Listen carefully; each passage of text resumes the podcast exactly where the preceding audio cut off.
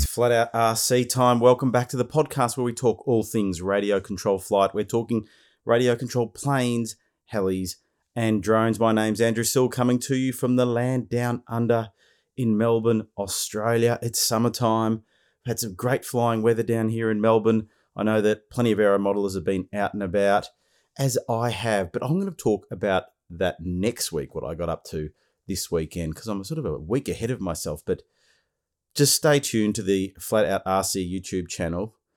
May even be up by the time this podcast comes out, but I've got a new video that I have recorded and I'll talk about it next week. But anyway, uh, good episode coming up. Uh, special guest this week is Fred West. Fred is a, a gentleman from Echuca, uh, up Echuca Way at the Echuca Club, and a uh, bit of a mover and shaker up there. Done a lot of great things for the club, and so pleasure to have him on. So stay tuned for that. But before we get to Fred, let's have a look at what's been on my mind.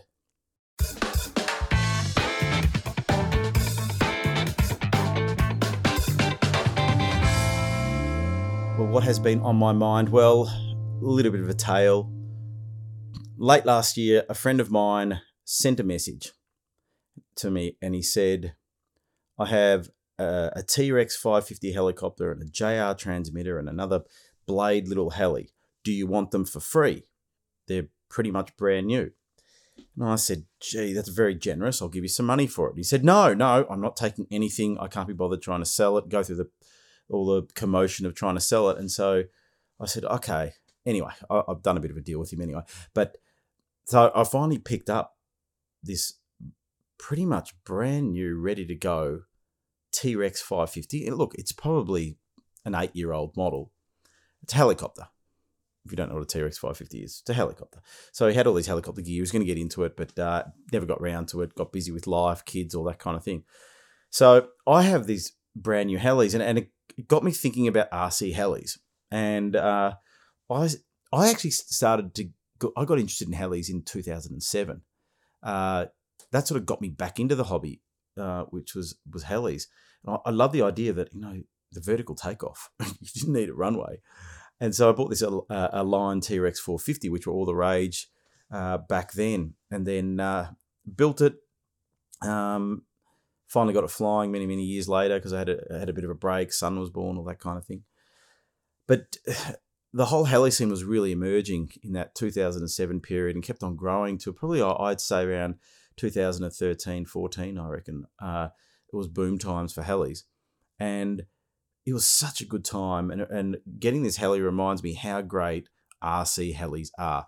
Now, we all know they are a bit more challenging to learn how to fly, but it's not overly hard to learn how to fly thanks to simulators. Go and get a simulator, get on the on the uh, on the helicopter, and you know learn how to hover the thing, and things will just progress from there. So, you know, back in the day, it probably was harder without the simulators. So, uh, you know, a lot of us have sims. If you're interested in helis, go and fly on the sim, then go and buy a heli. Uh, and you know, a, a lot, I was thinking about maybe a reason why there's a bit, a bit of a slump in the in the heli scene, and I think part of it is that that demographic that were really driving the hobby grew up. And what do we know? Often people their life course changes when they have kids and jobs and things like that, which they can't dedicate the time. And so a lot moved into different areas, and so the scene sort of died off. But not to say that it won't come back. Uh, you know, when you look at it at the moment, we've got some really good helicopters, really powerful helis. The 3D heli scene is, is, you know, there's still some avid heli pilots out there. We had Dennis Bilby on the podcast at one point in time, and he's still an avid flyer. And I know some people that I, have uh, flown with, Simon Robertson, down in the uh, Bellarine Peninsula is an avid heli guy, and every club has their heli guys. You know, I'm a member of quite a big club, and we have uh, lots of people that uh, enjoy flying helis and some ex champions as well that are at that club. But uh, so, what's so good about flying helis? Well, one, we know that aero modelers we love a challenge. The challenge in the uh, of flying a heli is, is really good. Um, they look cool. I love the look of these helis. You know, I'm actually contemplating maybe not even flying this T Rex 550 and just putting it on the shelf because I've got another one. So I don't know whether to fly one and put one on the shelf in my office that I can look at because I love looking at helis. I suppose it's that mechanical nature of them, which is very different to to an aeroplane with our you know, predominantly balsa and ply sort of construction. But I just love looking. And they're so big. And the 550 is not the biggest heli. You know, you can get 700, 800 size helis. Uh, but for me, it's still a good size. I love it. And, and really, once you get to that 500, 550 size, you, you're getting a more stable platform than, say, the smaller ones. But the other heli I got was a Blade 130X, which is probably a four or five year old heli now. And it's a little plastic heli that you can you can 3D it. And I had one and I flew it to death pretty much. And I absolutely loved it. It could it could take a tumble.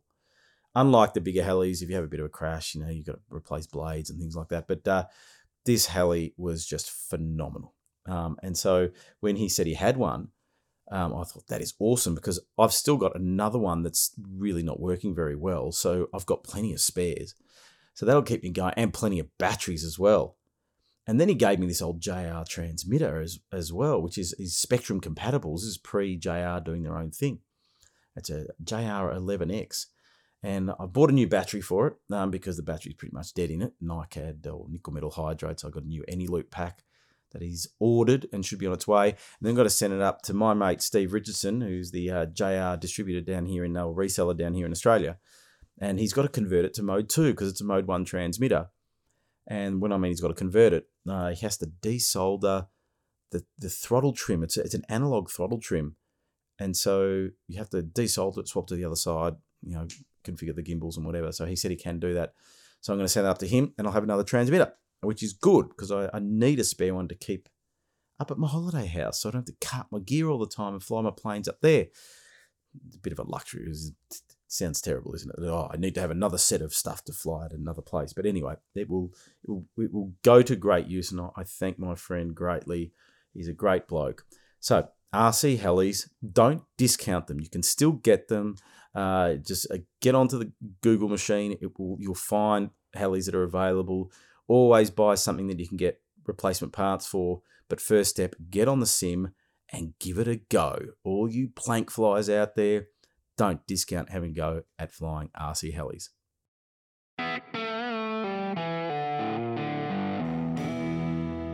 Guest time, my favourite part of the podcast. And this week's guest is a man that I've met a number of times uh, had the privilege of being in his company. His name is Fred West. Fred is from up near Echuca, which is on the border of New South Wales and Victoria. We call it Murray Country. The Murray River runs along in Echuca, and uh, so it's probably about oh, from memory, it's two and a half to three hour drive, I think, for me. Um, but not a bad drive. I've been there a number of times. I've flown at the club. I've got some good mates there.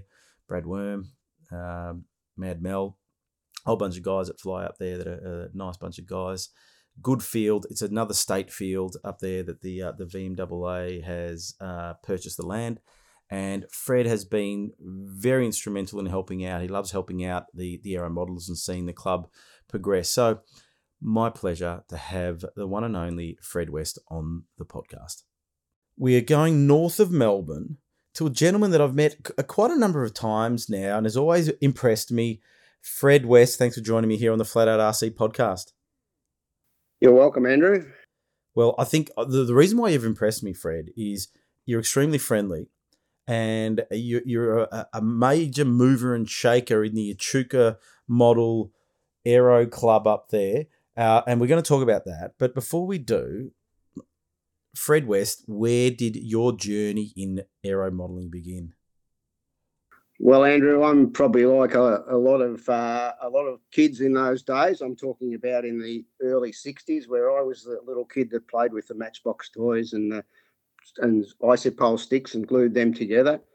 And then uh, when I started high school, I I uh, heard these guys talking about control line aircraft, and we we lived out on a farm out of the road, and, and I didn't know anything about that. So anyway, I conned my parents into letting me stay behind one day at school and went and had a look at uh, these kids flying control lined aircraft. Well, um, that was it. I was well and truly hooked. I was an an aviation buff from then on, and uh, and that's about uh, that's about where it started, Andrew. Did you ever think like it's look? It's a, it's a common story. You went down to the park, saw someone flying a control line plane, and you wanted to do that. Have you ever thought back about that feeling that you had in seeing somebody else do something and, and, and what gave you that drive? Oh, I, think that I think that was the thing. I mean, this was aviation. I loved anything that flew. You know, I, I was the little kid that all I wanted to be was a was a pilot and, and fly an aeroplane, and and I wanted to get into the air force and be a jet pilot. So that was always in my in my psyche. So I I conned dad into into going into the local uh, the local hobby shop here in Kyabram, and and uh, we came home with a husky a husky control line trainer and a pet OS 1.5 cc glow motor. Yeah. Did not know a thing about it. yeah, yeah, yeah. Now tell me that that so you had to build that model, of course. Did you build it by yourself, or did your dad help out? Well, Dad helped me out, um, and uh, and we got very good at working out how dope worked and and uh, tissue paper and uh, all those sorts of things. And uh, and and we had some uh, we we had a lot of fun. Um, you, you must realise that we lived out on a farm, Andrew, and the paddocks were were were just rough old cow paddocks, and that meant there was no place to take it off. It didn't have a, a nice cricket pitch like a like a footy ground had. So we used to launch it by hand launching it, and hand launching a control line aircraft. It got a bit problematic when the lines went slack, and a lot of flights lasted about half a turn, and um, and anyway, at the end of the day, it, it, got to be a standing joke. I'd get all my siblings and friends, and we'd go. Where Fred's going to go out and fly his planes, and we'd head out to the paddock, and and away we'd go. And uh, and and after about one lap, and the plane was in pieces, and we carried it home. Funny about that, they didn't want to come with me after that. Yeah, you weren't providing any entertainment. That's right. So, so you crashed. Oh, it sounds like you crashed it a few times. So you're obviously rebuilding it. Yes, yes, rebuild it. I, I you know, uh, and had to wait. Usually had to wait a week so that Mum went into the town and came back with a bit more balsa wood and a bit more tissue paper, and of course the the inevitable, uh, you know, half a litre can of glow fuel, and and that, and that's where I started, and and just I just flew um, control on planes and and and did that by myself or with my mates out in the paddock for, uh, for and that was my introduction to to model aircraft. Yeah. It, uh, it, it, it still just fascinates me every time I hear, you know, and it's such a common story as well that that break fix cycle of of early days of aero modeling where you know it was hit and miss whether you're going to bring the, the plane home in one piece but a lot of people just worked through all those challenges where nowadays we just give up and you know glue the phone back together again or something like that but i think times have changed where that tenacity that that young aero modelers had to okay, well, we've got to build this thing again. Let's have another crack. Well, that was right, and, and in those days, you, you, had to go if you went somewhere to go and fly with your mates. You went on a push bike, so the the, the aero model had to had to be carted on the push bike, and oh, yeah, we had some ingenious ways of getting our models around the countryside in those those early days. But um, they were before days before I discovered girls, cars, speedboat. Oh, see. There, so, there it is. You know, the trilogy. You know, girls, yep. cars, and oh, I don't know, alcohol sometimes. But um, but at least the girls and the cars things really has put the kibosh on a lot of people's aero modelling journey. Well, it, it did, yeah. Well, it did for me because you know got married, and all of a sudden you got decided that you were you know that the career started to happen and and uh, the family came along and and I decided I was going to build myself a speedboat put that together so that took up took up all that that time and and I suppose there was a period there of 20 years where I just had the models hanging up in the shed and they just hung there but see, this, that's the thing. I still, and that's again, a lot of people do that because other things in life get in the way and other interests, and and I, I think that's totally fine. I've I've done the same myself, but uh, you were still an aero modeler because you didn't throw away those models, you kept them there. Oh, no, they haven't thrown away. And to be honest with you, they're still hanging out in my garage right now. So they've, they've survived. I'd hate to think what would happen if I tried to fly them, but they have survived. Yeah. Well, that other common thing is I always say, um, you know, we aero modelers are, have got very inquisitive minds and vivid imaginations, and we don't mind making an effort to, to, to reach some sort of outcome. And so, I always say uh, we're into cars, boats, uh, bikes, fishing, things like that, and you, you fit the mold of a true aero modeler. tell, tell us, hey, tell us about the boat because you know we're aero modelers and we like boats as well. What was this boat? Oh, the boat that was my pride and joy. It was actually uh, when we were younger, we had a, a, timber Seacraft boat, which had a Holden grey motor in it. And I sort of inherited that and did a bit of work on it. And then uh, late 80s, I decided that I was going to upgrade that. And I love timber boats. So I, uh, I got I got a guy in Melbourne that still ran Seacraft boats, and he actually built me a timber hull, which I uh, spent many hours painting in, in varnish, fitted a fitted a hotted up um, six on the Holden motor to it, and um, it's still in the shed today, Andrew. It's really? uh, and yeah, its name's Westwood, by the way. That's great. That's great. But see, uh, obviously, you like working with wood then. Well, I did. I like, well, yeah, you know, I fit the tinkerer mould, I suppose. Even, even though my occupation is an accountant, um, I fit the tinkerer mould. Don't don't ask me how those two go together. But maybe you're a creative accountant. You like tinkering with, uh, you know, trying to find the finer points of uh, tax law or something. I was always good at numbers. numbers. Is, that was more.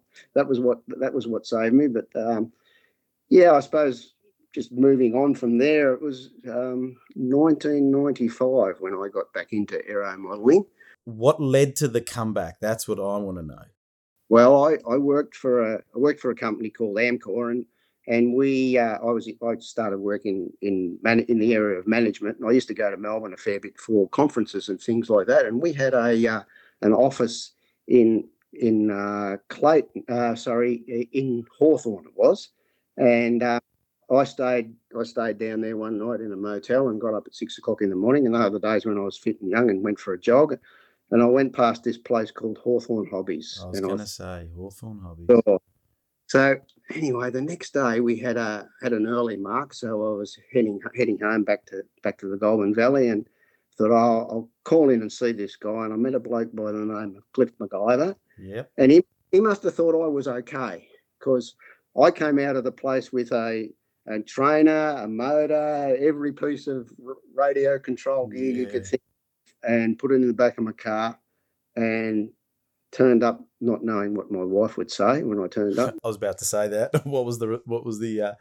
the welcome when you got home like? Oh, I wondered when this this was going to rear its head. Mm. so uh, yeah, no, it was all okay. And anyway, so I, that that was what. So good old Cliffy got me back into it again.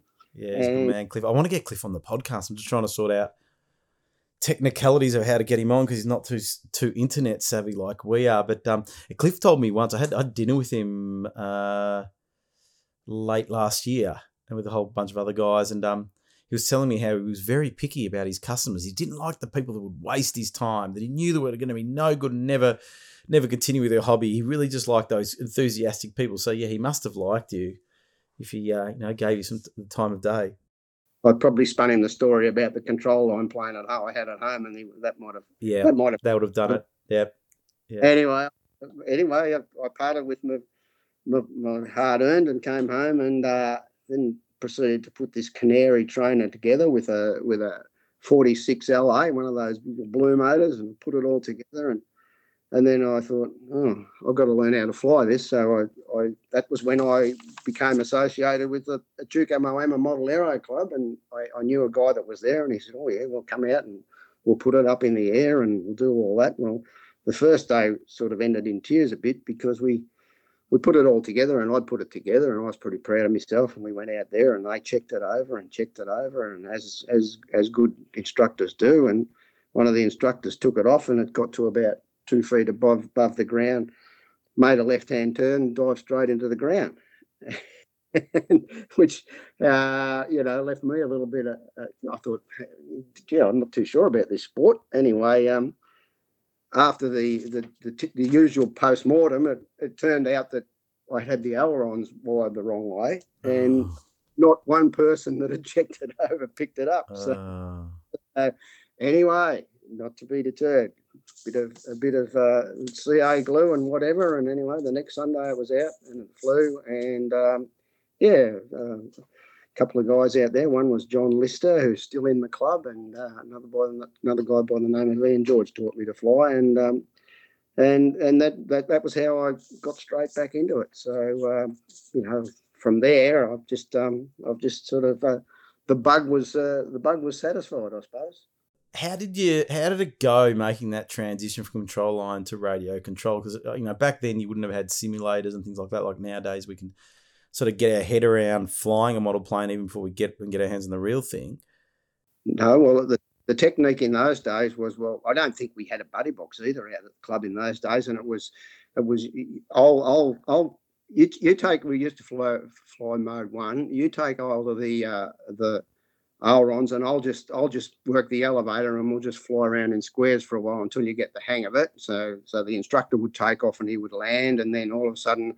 I got to the stage where I took it off and I could fly it around in a circle and then and then uh, and then you know you got the stage where wow you can actually have the whole the whole uh, the whole radio but hang on a minute I'll take it over and land it. we went Mhm. through the process and then uh, and then I then I thought I thought I knew it all. I could fly, no problem at all. And anyway, we had a thing called rostered days off in those days, Andrew. yes I think people might still have them. the rdo yep RDO. So anyway, um, I took my wife out one day to to show how good my uh, my skills were at flying model aircraft, and and guess what? I, i'm just imagining now she she laughed and said yeah you, i just witnessed uh, how great your skills are so in so home came, home came a heap of balsa wood and and on the way home a phone call to the to the hobby shop in Shepparton and yeah I've got another one of those canary trainers over there so I went over and put it all together and went out to the club on Sunday hoping nobody noticed that the internet had a plane transplant. Yeah. But anyway they did notice of course but um but yeah no and and uh, I got a little bit more, more circumspect about um, about my skills after that but yeah no it's good fun. How long did, do you think it t- took you to go solo? Oh, look, I don't know. I, well, I reckon it seemed, to, it seemed to be months, but it was probably, you know, six weeks or something like that, I suppose. You know, every Yeah. Sunday, go out there and fly it around and then fly it around. Might have been longer, I can't really remember. But, uh, oh, look at the great bunch of guys, and I just really, I just really enjoyed it. I just fitted right in. It was, I, I, I was, I was in heaven. It was fantastic. I loved it. And, and, you know, from there you progress to, well, maybe you can build yourself a model. Oh, well, I bought a, I think it was a Ranger trainer kit, and I actually built my built a model and and uh, you know taught myself how to how to cover it with solar film and things like that, which you know was all a new skill, and you know just self-taught a lot of that and um, had fun with it all, and and from then just progressed to bit bigger planes and and um, you know over a period of time, but. Um, uh, you know that, that sort of that re, really reignited my love of love of aviation. Yeah, it sounds like that that club environment really suited you as well, and that helped sort of motivate you. You think that was the case? Oh, for sure, for sure. They were a great bunch of guys, and we'd go out there and you'd, you'd have a have a cook a sausage at lunchtime and and just stand around and talk aviation and and you know you'd solve everybody else's problems and they'd have a look at your problems and you know glow motors that wouldn't go and you know then we had some guys that were, were really flash. They had things called ducted fan jets with glow motors. Ooh, Fucking fancy.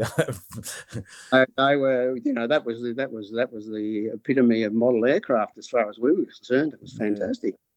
That's but right. uh, then I suppose I um, oh, it would have been uh, about two thousand. The club was looking for a secretary. Our secretary was leaving, and and anyway, I got one of those meetings where you, the volunteers all stand, had to had to put their hand up, and because nobody did, and you were sitting in the front row, you got the job. So that was when I took over the role as, of secretary of the club, and um, I'm still the secretary of the club. So Well, you, Uh, you do do a lot of uh, a lot of good work. Let, us have a bit of chat about the club. So the the Echuca Moama uh, Aero Models Club, isn't it? Yep, Echuca, Mo, Echuca Model Aero Club, Model Uh, Aero Club. and it's it's a great little spot to fly with plenty of land. Um, now a state field, which is good. So just tell us a bit about that history that you know of of of the club up there. For anyone that's listening around Australia or you know, Fred, we do have people from overseas listening to this podcast, uh, especially out of the US and the UK and all that. Uh, Fred is located. I'm in Melbourne, so we just had the tennis open. So go and look at the Google Maps. You'll see where Melbourne is. And we go what about two and a half hours, three hours drive north up towards the Murray River, and there's a town called Echuca. pretty popular holiday sort of kind of destination for Melburnians. And there's a great flying club there. And so, yeah, what's, you know, tell us a bit about the club.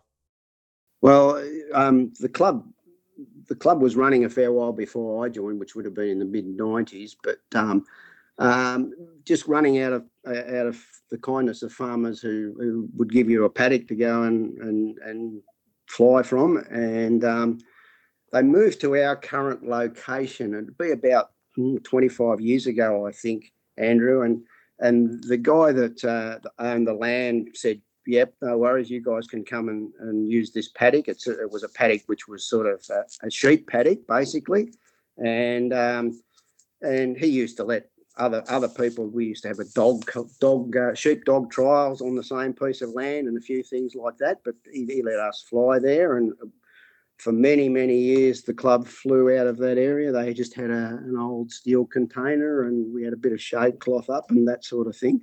Um, all, all for the price of a, a, a carton of VB per year, um, mm-hmm. standard rental. And um, and then in 2013, I think it was, um, he decided that he wanted to sell the land. And um, uh, what happened was I, uh, I, I thought oh, maybe there's a way we can come up with some finance. You know, we're a club of 30 people. How the heck are we going to do that? And we'd started looking around for other places to fly and other pieces of land. And it was just a chance conversation I had with Chris Corkett, who was the, the then VMAA secretary.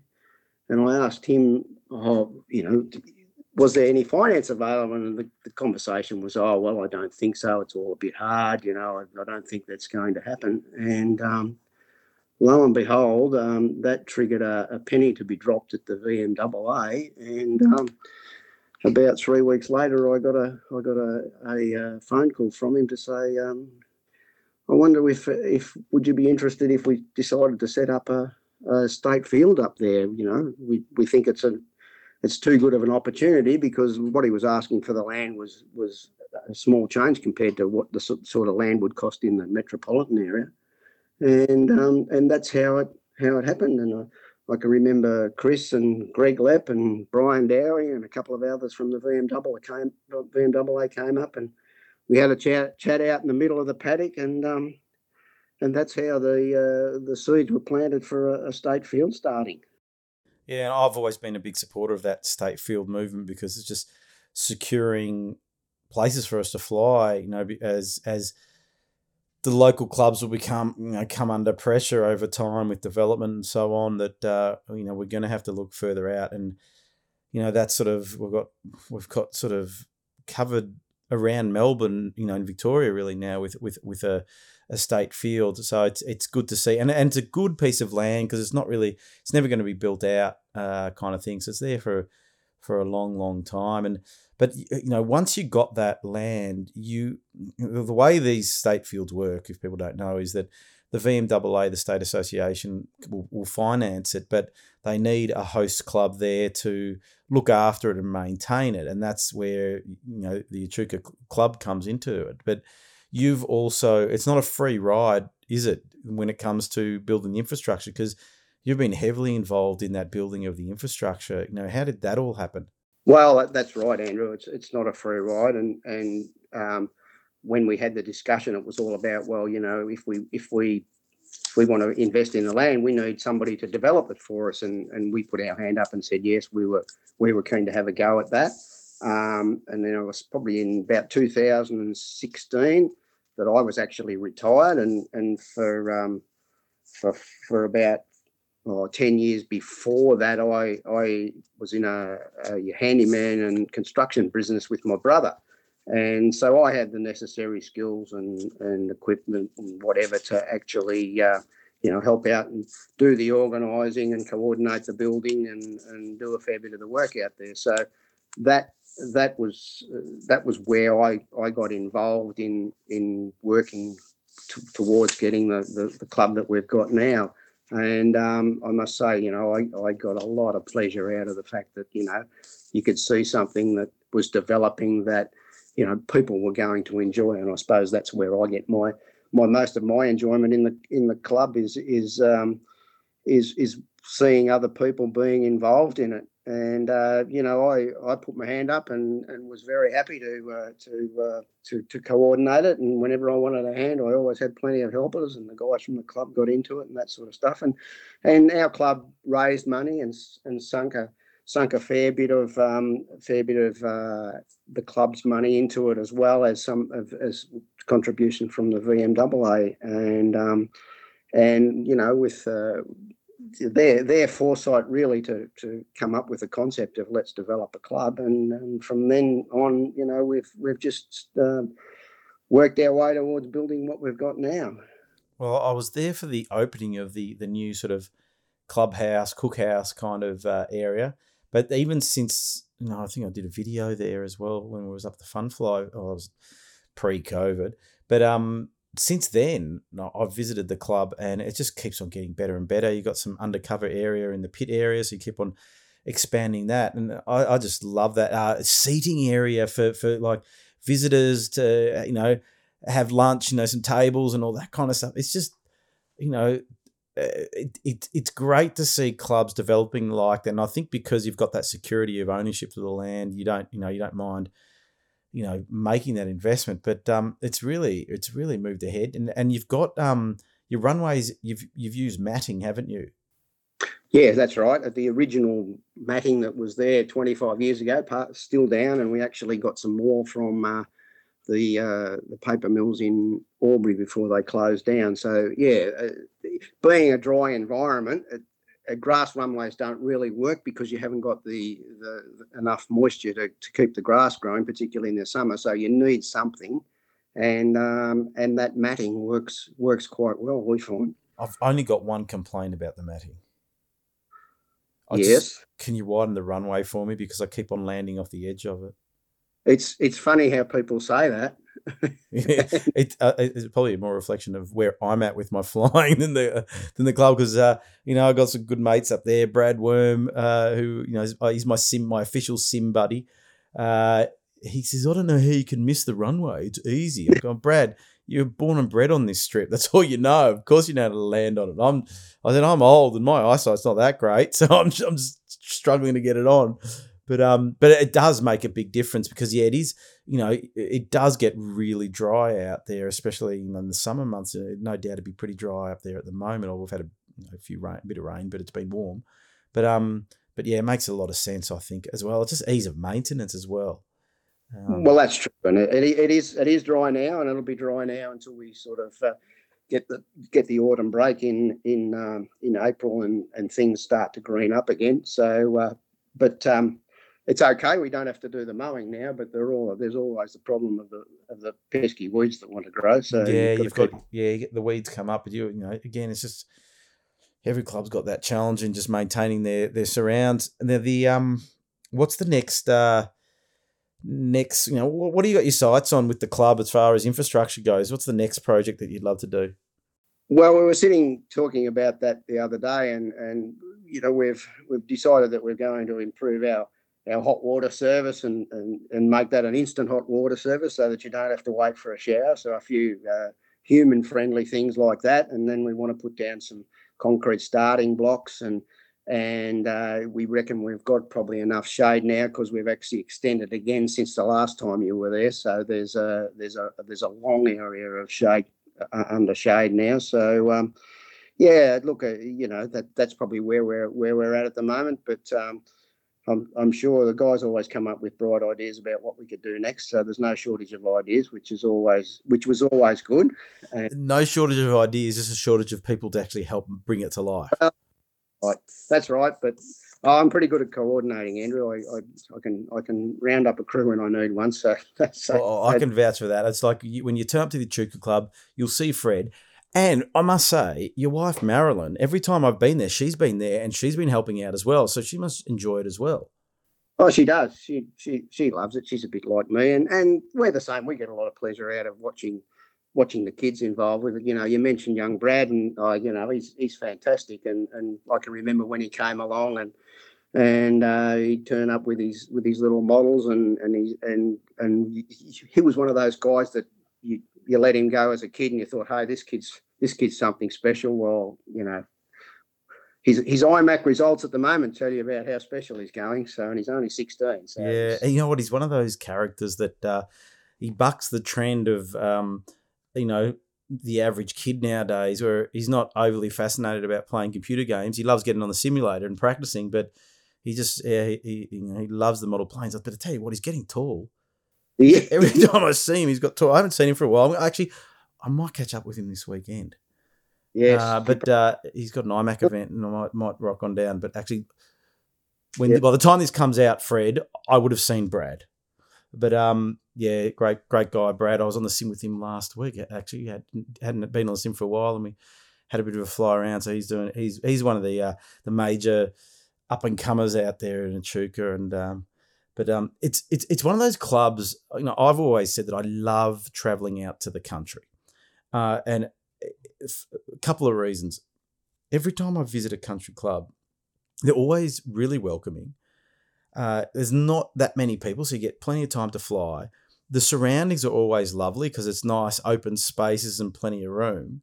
Um, and the Echuca Club is one that I really enjoy coming because you know it's just always been extremely welcoming, and that it goes a long way. I think when when clubs build that culture of oh look we've got some guests here that came for a flight. Let's let's just you know give them a good experience by just saying welcome come back again kind of stuff. And there are some clubs that aren't like it i've been a member of a club that hated visitors. They did their best to drive visitors away. Um, and of course that club is slowly in decline but um, the Echuca Club is just yeah phenomenal club and that investment in the facilities that keep on getting better every time I visit.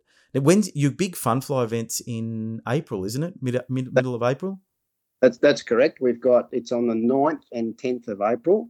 Um, and uh, that's our big event. And you know, I mean, just getting back to the fact that uh, it's a v, it's a VMAA state field. Um, any VMAA member is more than welcome, or, or MAAA member is is more than welcome to come and and uh, and use the facilities anytime for no charge. And uh, we've got camping facilities out there, and we would just love love for people to come up. And um, all they got to do is is uh, contact me on and go onto our website, and um, and you know we'll, we'll more than make make uh, make them welcome and join in and, and all that sort of stuff. And, and that's what the that's what the field's there for.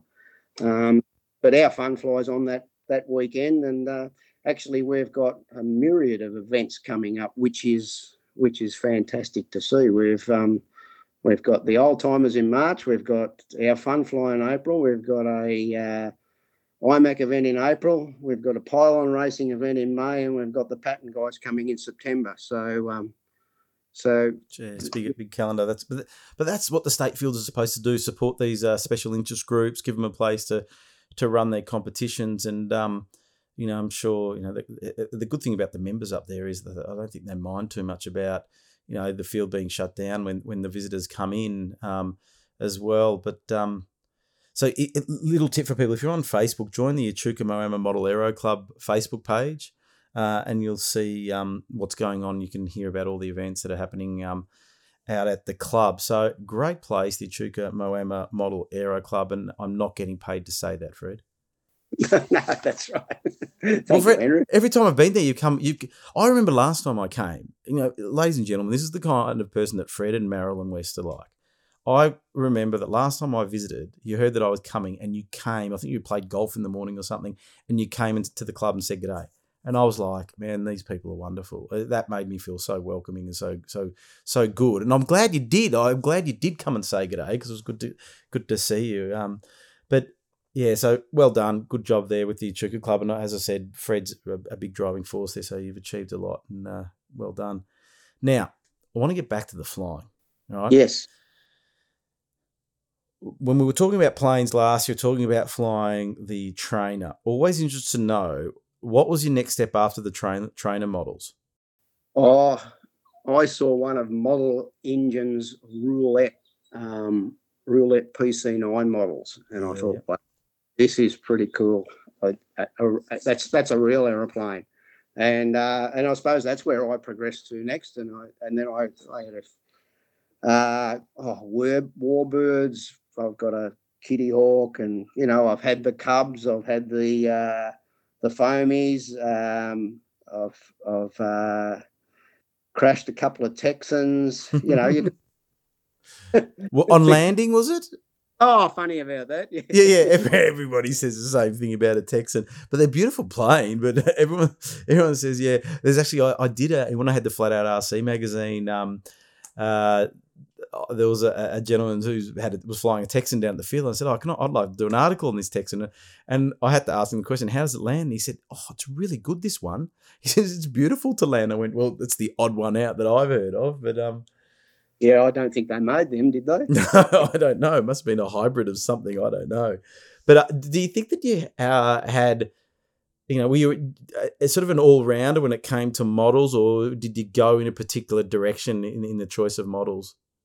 Oh, being an aviation buff, I was anything that flew. So you know, I tried a few, few small, uh, small sailplanes, and I've got a couple of drones sitting here, and yeah, all that sort of stuff, and and watching Brad Worm and and uh, and and his skills, and all of a sudden I've got a a, a Yak fifty four sitting in the trailer oh, out there. Gee, you're an aerobatics guy now.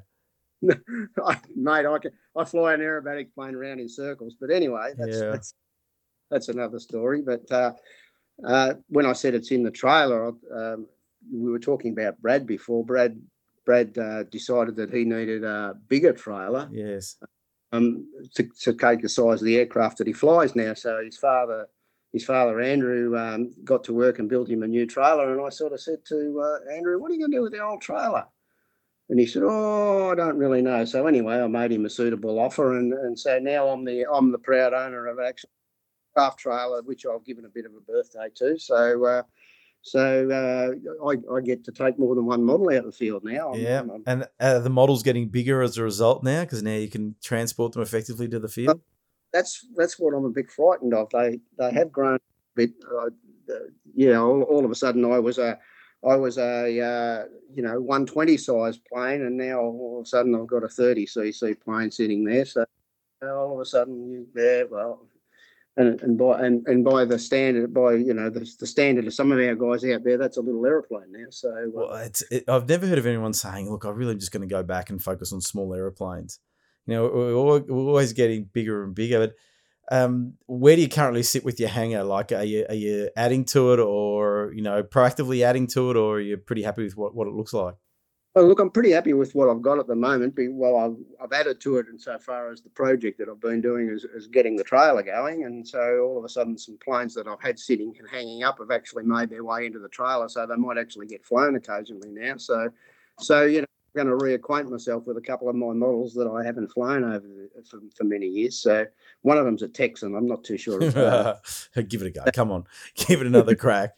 You just got to learn from your mistakes, but uh, you can't give up. What yep. what what is your go to model when you when you decide you're going out to the field? Is there is there one sort of old faithful that you love taking out to the field?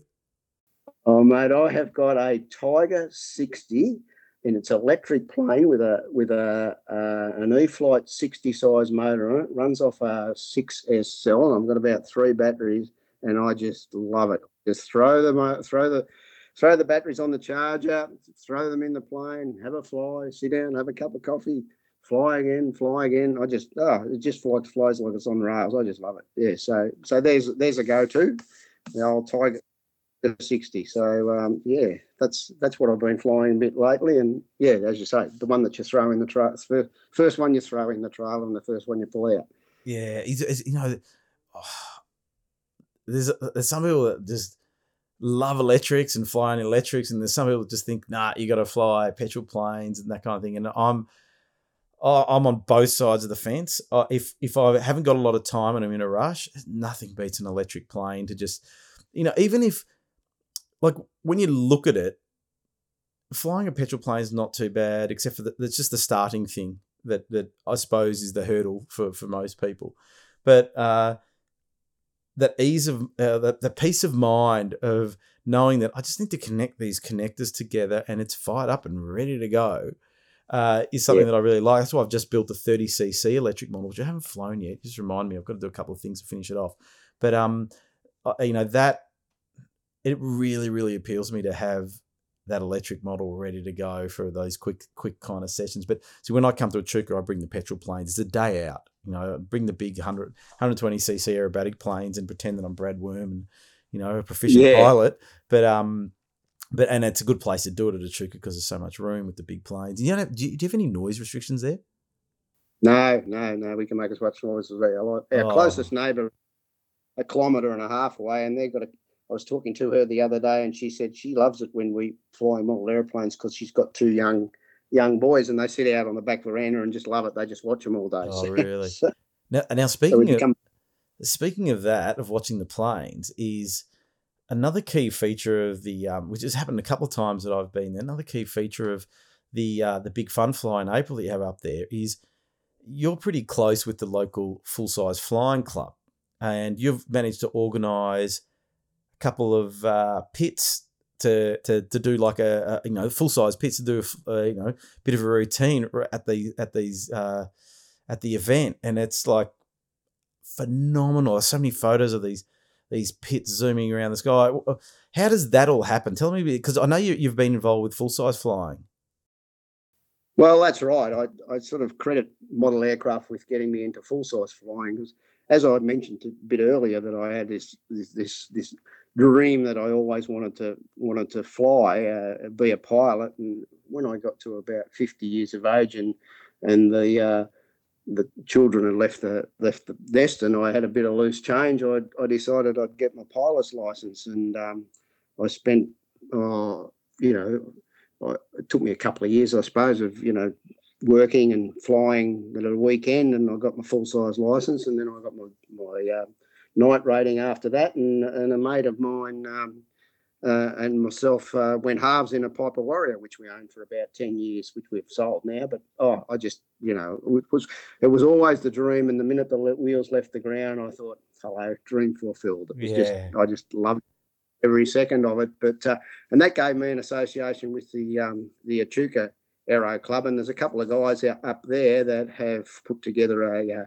an aerobatics team, and, and they actually um, put a couple of pits in um, in containers and took them over to China and did the air show circuit over in China. So they're fairly handy sorts of pilots.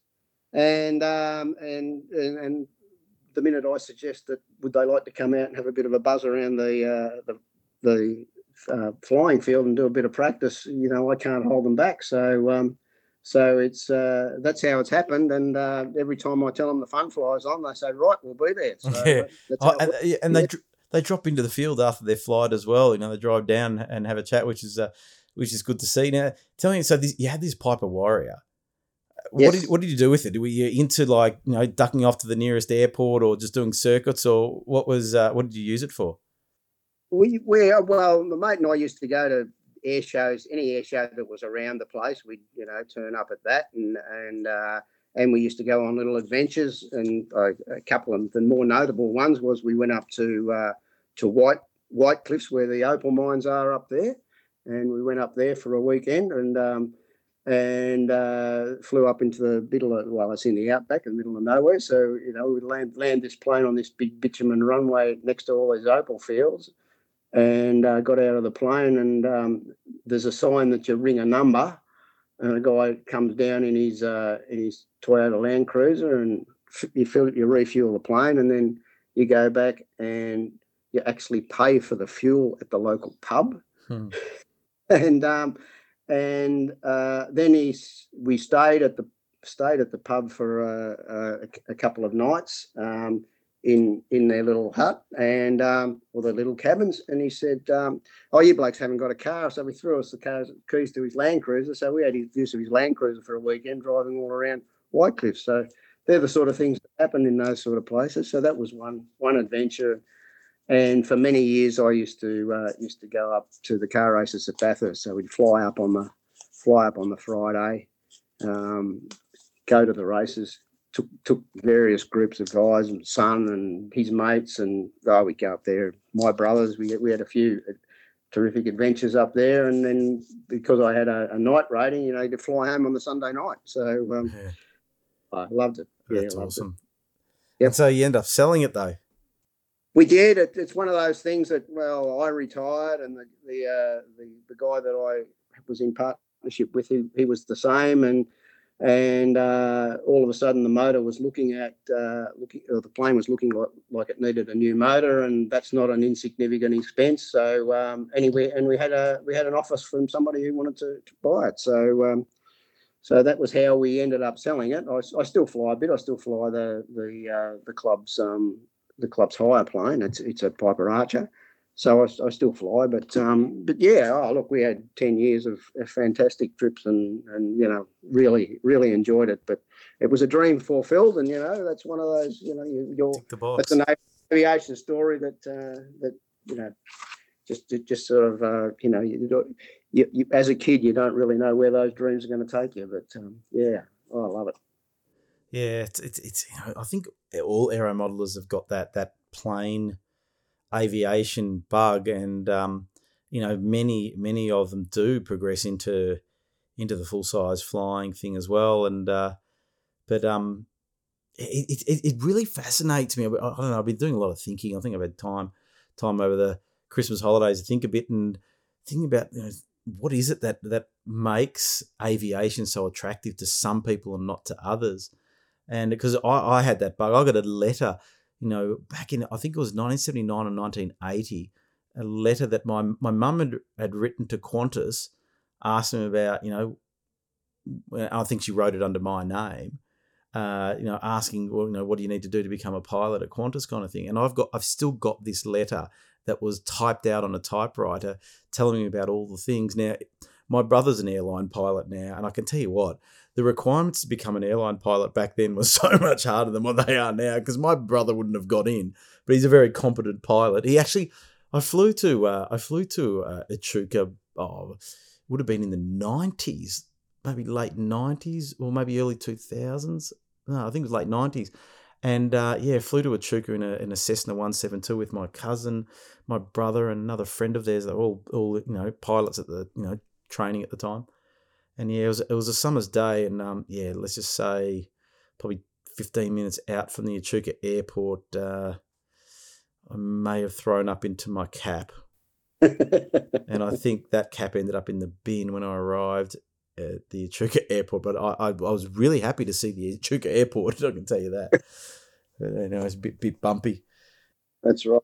I've taken a fly, and all of a sudden they're starting. Uh, when they start asking you where the air vents are, you start to worry. yeah, yeah. Oh, look, it was a hot day, and and it's amazing how hot you can get in those little planes. And we are probably That's flying at about I don't know two and a half thousand feet or something like that. And um, and uh, yeah, it was it wasn't that much cooler up there. I can tell you what, it was it was pretty hot. And then we had we stayed there the weekend or something or the night, and then we flew back. And I remember going to the local pharmacy and getting some Kwells, you know, the travel sickness things and they just knocked me out. I felt terrible. I, felt, I almost felt worse. So the, the flight back wasn't great either. But uh... yeah, I, I, know all about that. Not much fun when you get airsick. But, no, it's, it's, something that I've grown into emotion sickness. Yeah. But I don't, I don't get sick very often. But yeah, well, I've, I've never suffered from it, so I've probably been lucky. But uh, I know that I, I took a, a, nephew of mine for a spin one day, and he, he wanted to do a bit of aerial photography. He was into photography, and it we're flying along, and I'm thinking I'm doing a marvelous job of lining the plane up on what he wanted to photograph, only to turn around and see him throw it up in the sick in the sick bag. sick bag. Yeah. So, oh look, it didn't for him. He, he, ended up he ended up getting a few flying lessons. So um, there you so go. look, staring through a camera lens is doesn't help. I did that in a glider flight. Um, filmed a lot of it, and um, I started to feel a bit queasy, and I think I put a lot of it down to staring through a camera um, and not you know looking outside the the glider with my eyes. But anyway, back to aero modeling. Um, yeah. Building. What are your thoughts on building? Do you, do you enjoy building models? I've, I've built a few, Andrew. Not not for a long time. Um, you know, ARFs uh, made life a lot easier, and I think it has for a lot of our own modelers that um, that you know it, it's when you're time poor and you're busy and all those sorts of things that lets you get into it. I, I, I, have built a few models. I do enjoy building. I do I do enjoy repairing models. I I do you know look I'm a tinkerer, so you know if there's a challenge there, throw it at me and I'll have a go sort of thing. But uh, you know it's not a great passion of mine to to build models. Um, as I said, my my enjo- main enjoyment I get out of aeromodeling now is, is going out and seeing other people enjoying it, and um, you know that's that's uh, you know I I love flying, I love getting out there, love the camaraderie, love all that about our sport. I think that's uh, that's that's one of the key the key things that for me that um, that sort of drives me to be involved. Yeah, it's, interesting that some people look down on, you know, the people that turn up to a flying club and don't fly. But um, as far as I'm concerned, if you want to, it's it's a social club, uh, and if you want to turn up and just have a chat and watch some planes fly, well, that's fine by me, and, and I think a lot of, a lot of other people would, would agree with me as well. And you know, I'm looking forward to going to this IMAC event, and I'm not taking a plane. taking I'll take a video camera and some camera gear and probably shoot a video and you know have a bit of fun that way. But um, yeah, I, am not turning up to fly at the IMAC event. I haven't done any practice, but uh, but um, yeah, that's what I love about the hobby. And I, I know that when I retire, you know, I probably would have done thousands of flights by that stage. So the eagerness to do another flight is probably not going to be the same as it is now. And so I'll go there and have a chit chat and put myself on the mowing roster and drive the, the mower up and down and cut the strip and that kind of thing. That's the stuff I look for. I talk about it a lot about retirement. But I've, the problem is I've got about 20 to 25 years to go. Yeah, I've probably got 20 years on you, Andrew. So it's it's it's oh. it's good when you get. I can vouch for it. But yeah. oh, look, that's what I do. I mean, I took my uh, my my grandson out uh, a couple of weekends ago.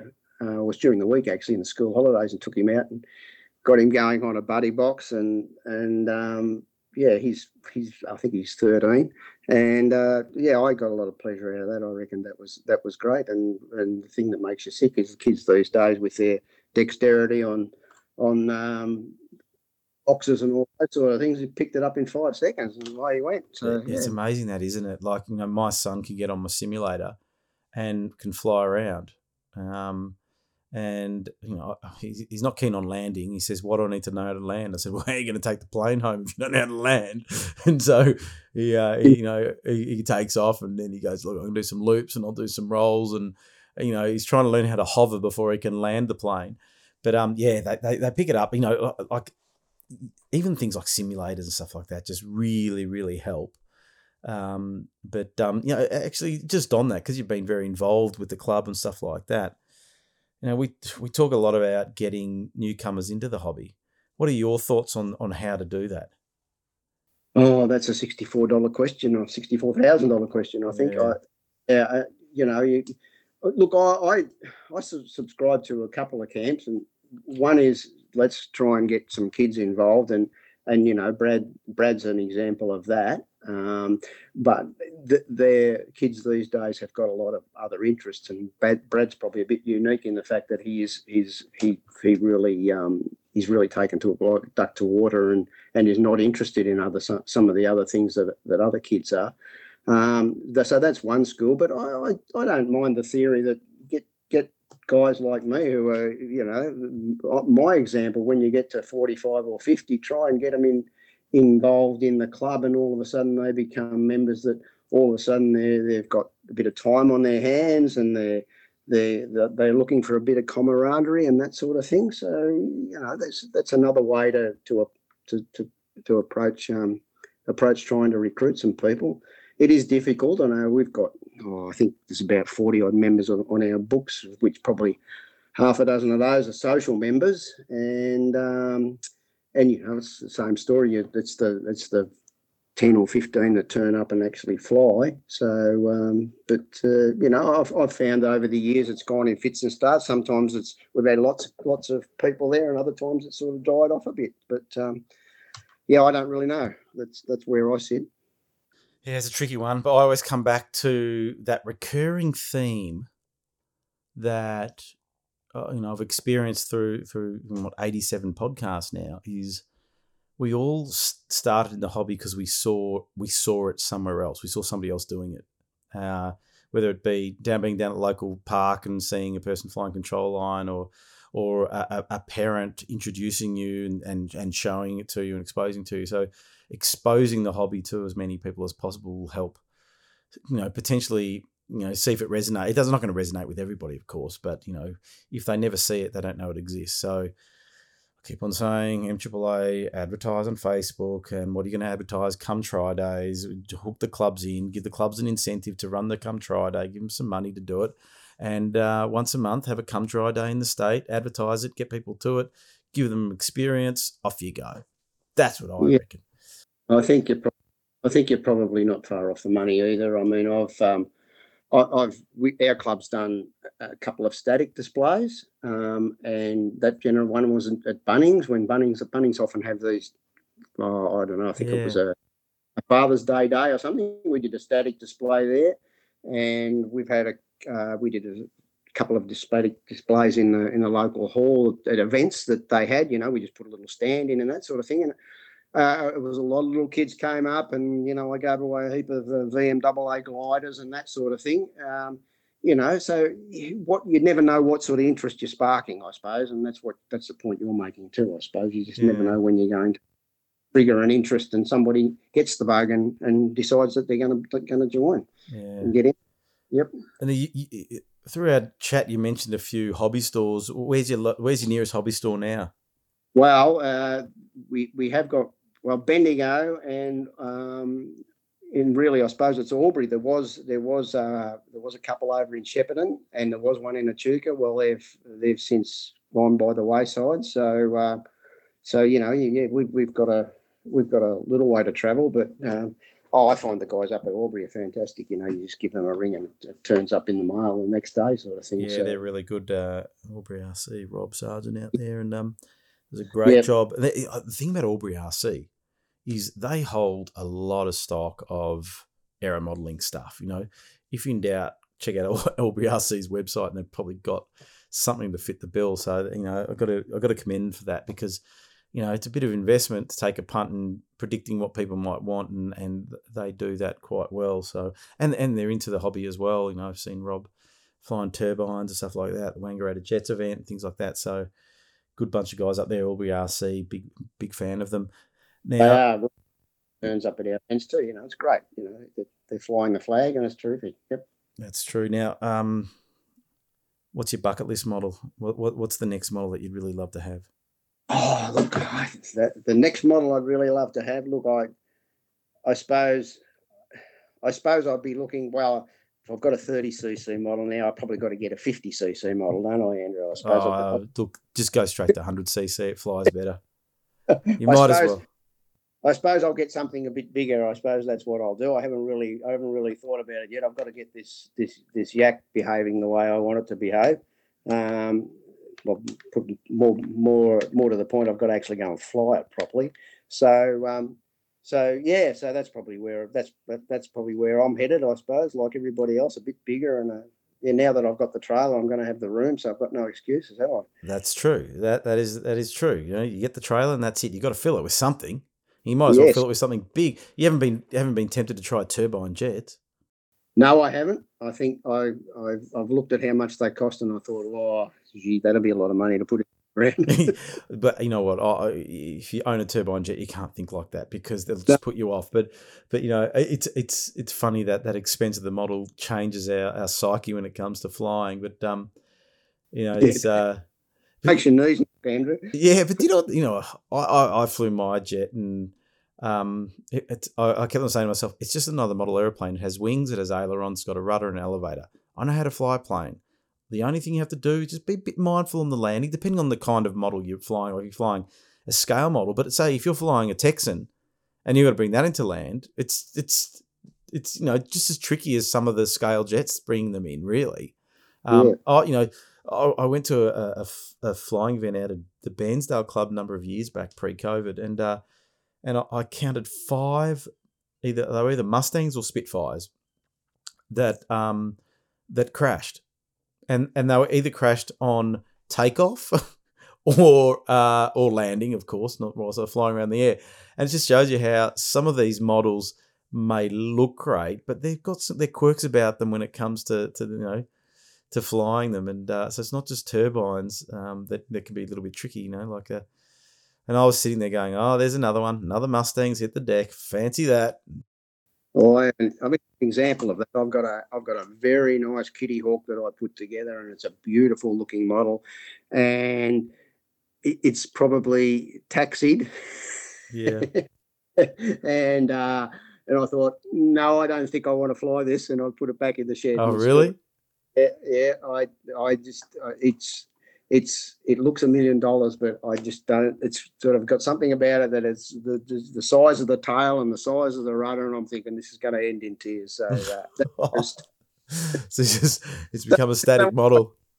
I, I subscribe to the Chicken Club. One of our club members, Neil, who you'll know, Neil, he he says what you do with uh, what you would do with those sort of models is that you put them in your lounge room and you put a glass top coffee table over the top of them and look at them. Yeah, true, true. But you know, this I've seen models. Uh, there was a model, um, a Haraka glider. I did an article on it. and Scott Matthews built it down at down there in sort of um, Traralgon Sailway, and uh, I said to him, This is a work of art. This is the kind of plane I would love to have hanging from my roof in the living room.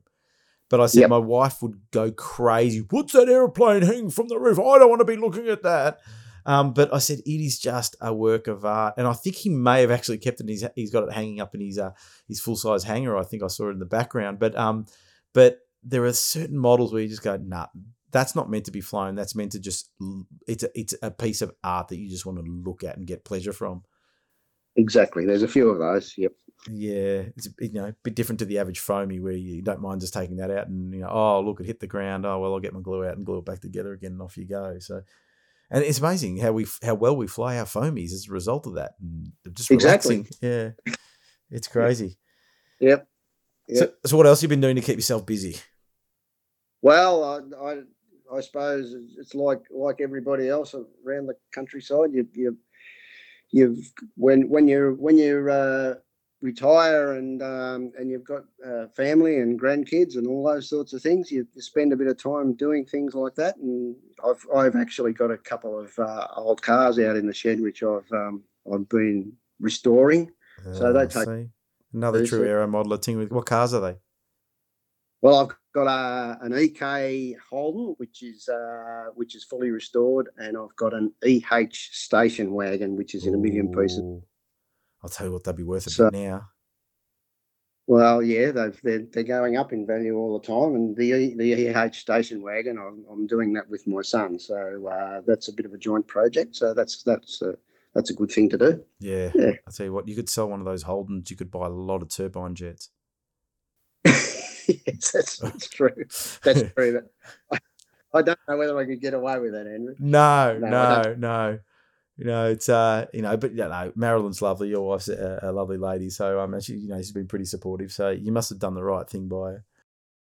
Well, she is. She's very supportive, and I oh, look, she's fantastic. She gives well. She's she always gives us a hand. I've, I've had her out at the club putting tin on that uh, on the shed at one stage. Oh, too. really? No, that uh, gee, that that's true love right there. Yeah, that's it. I can't get my wife to get in the car to come to the flying club. Oh, she once actually once she did. I was running an event. She helped me, and and she won't admit it, but she had a great time. I could just tell she was having a ball, and yeah. uh, and it was like a weekend away from the kids as well.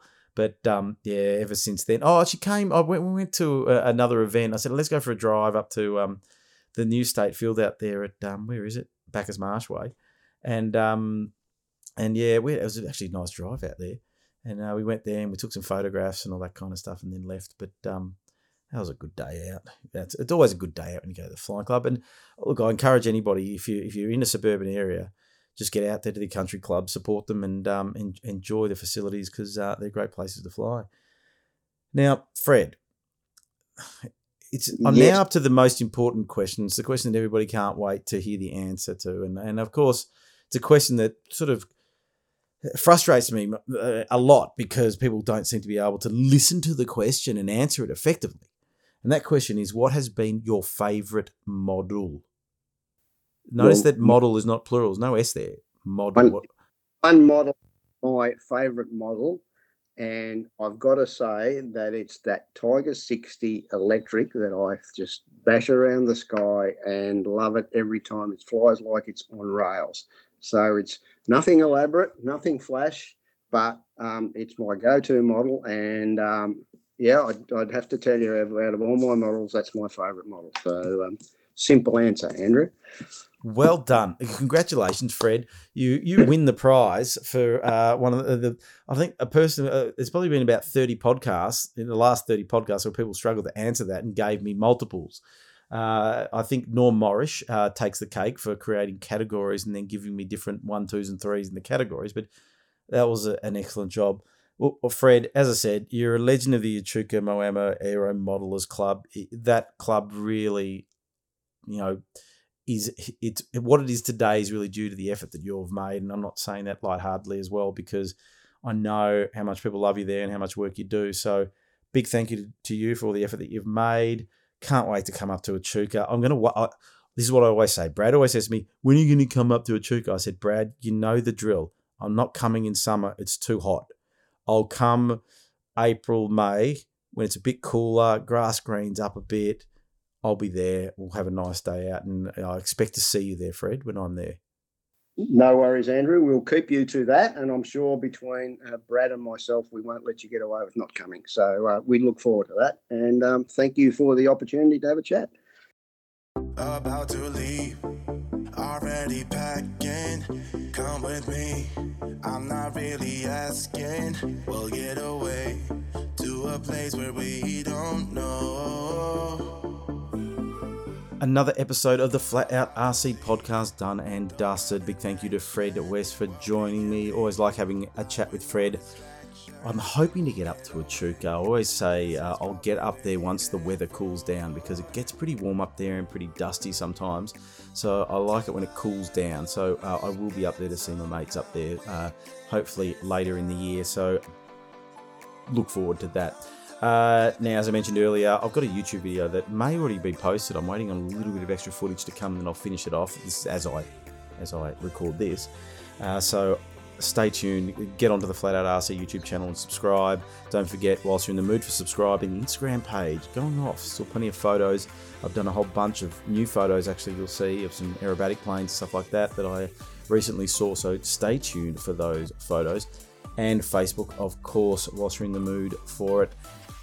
And of course, don't forget to subscribe to the Flat Out RC podcast. It's going from strength to strength. So thank you, all of you, for listening to it. I hope you're enjoying it. Um, I enjoy, I enjoy doing it. So even if you didn't don't like it, I do enjoy doing this. So I'll keep on doing it for myself because it's my way of partaking in aero modeling when I can't get out to the flying field. So have a great week. I will be back I've got another couple in the bag, so we'll still be rolling on the Flat Out RC podcast. Talk to you soon.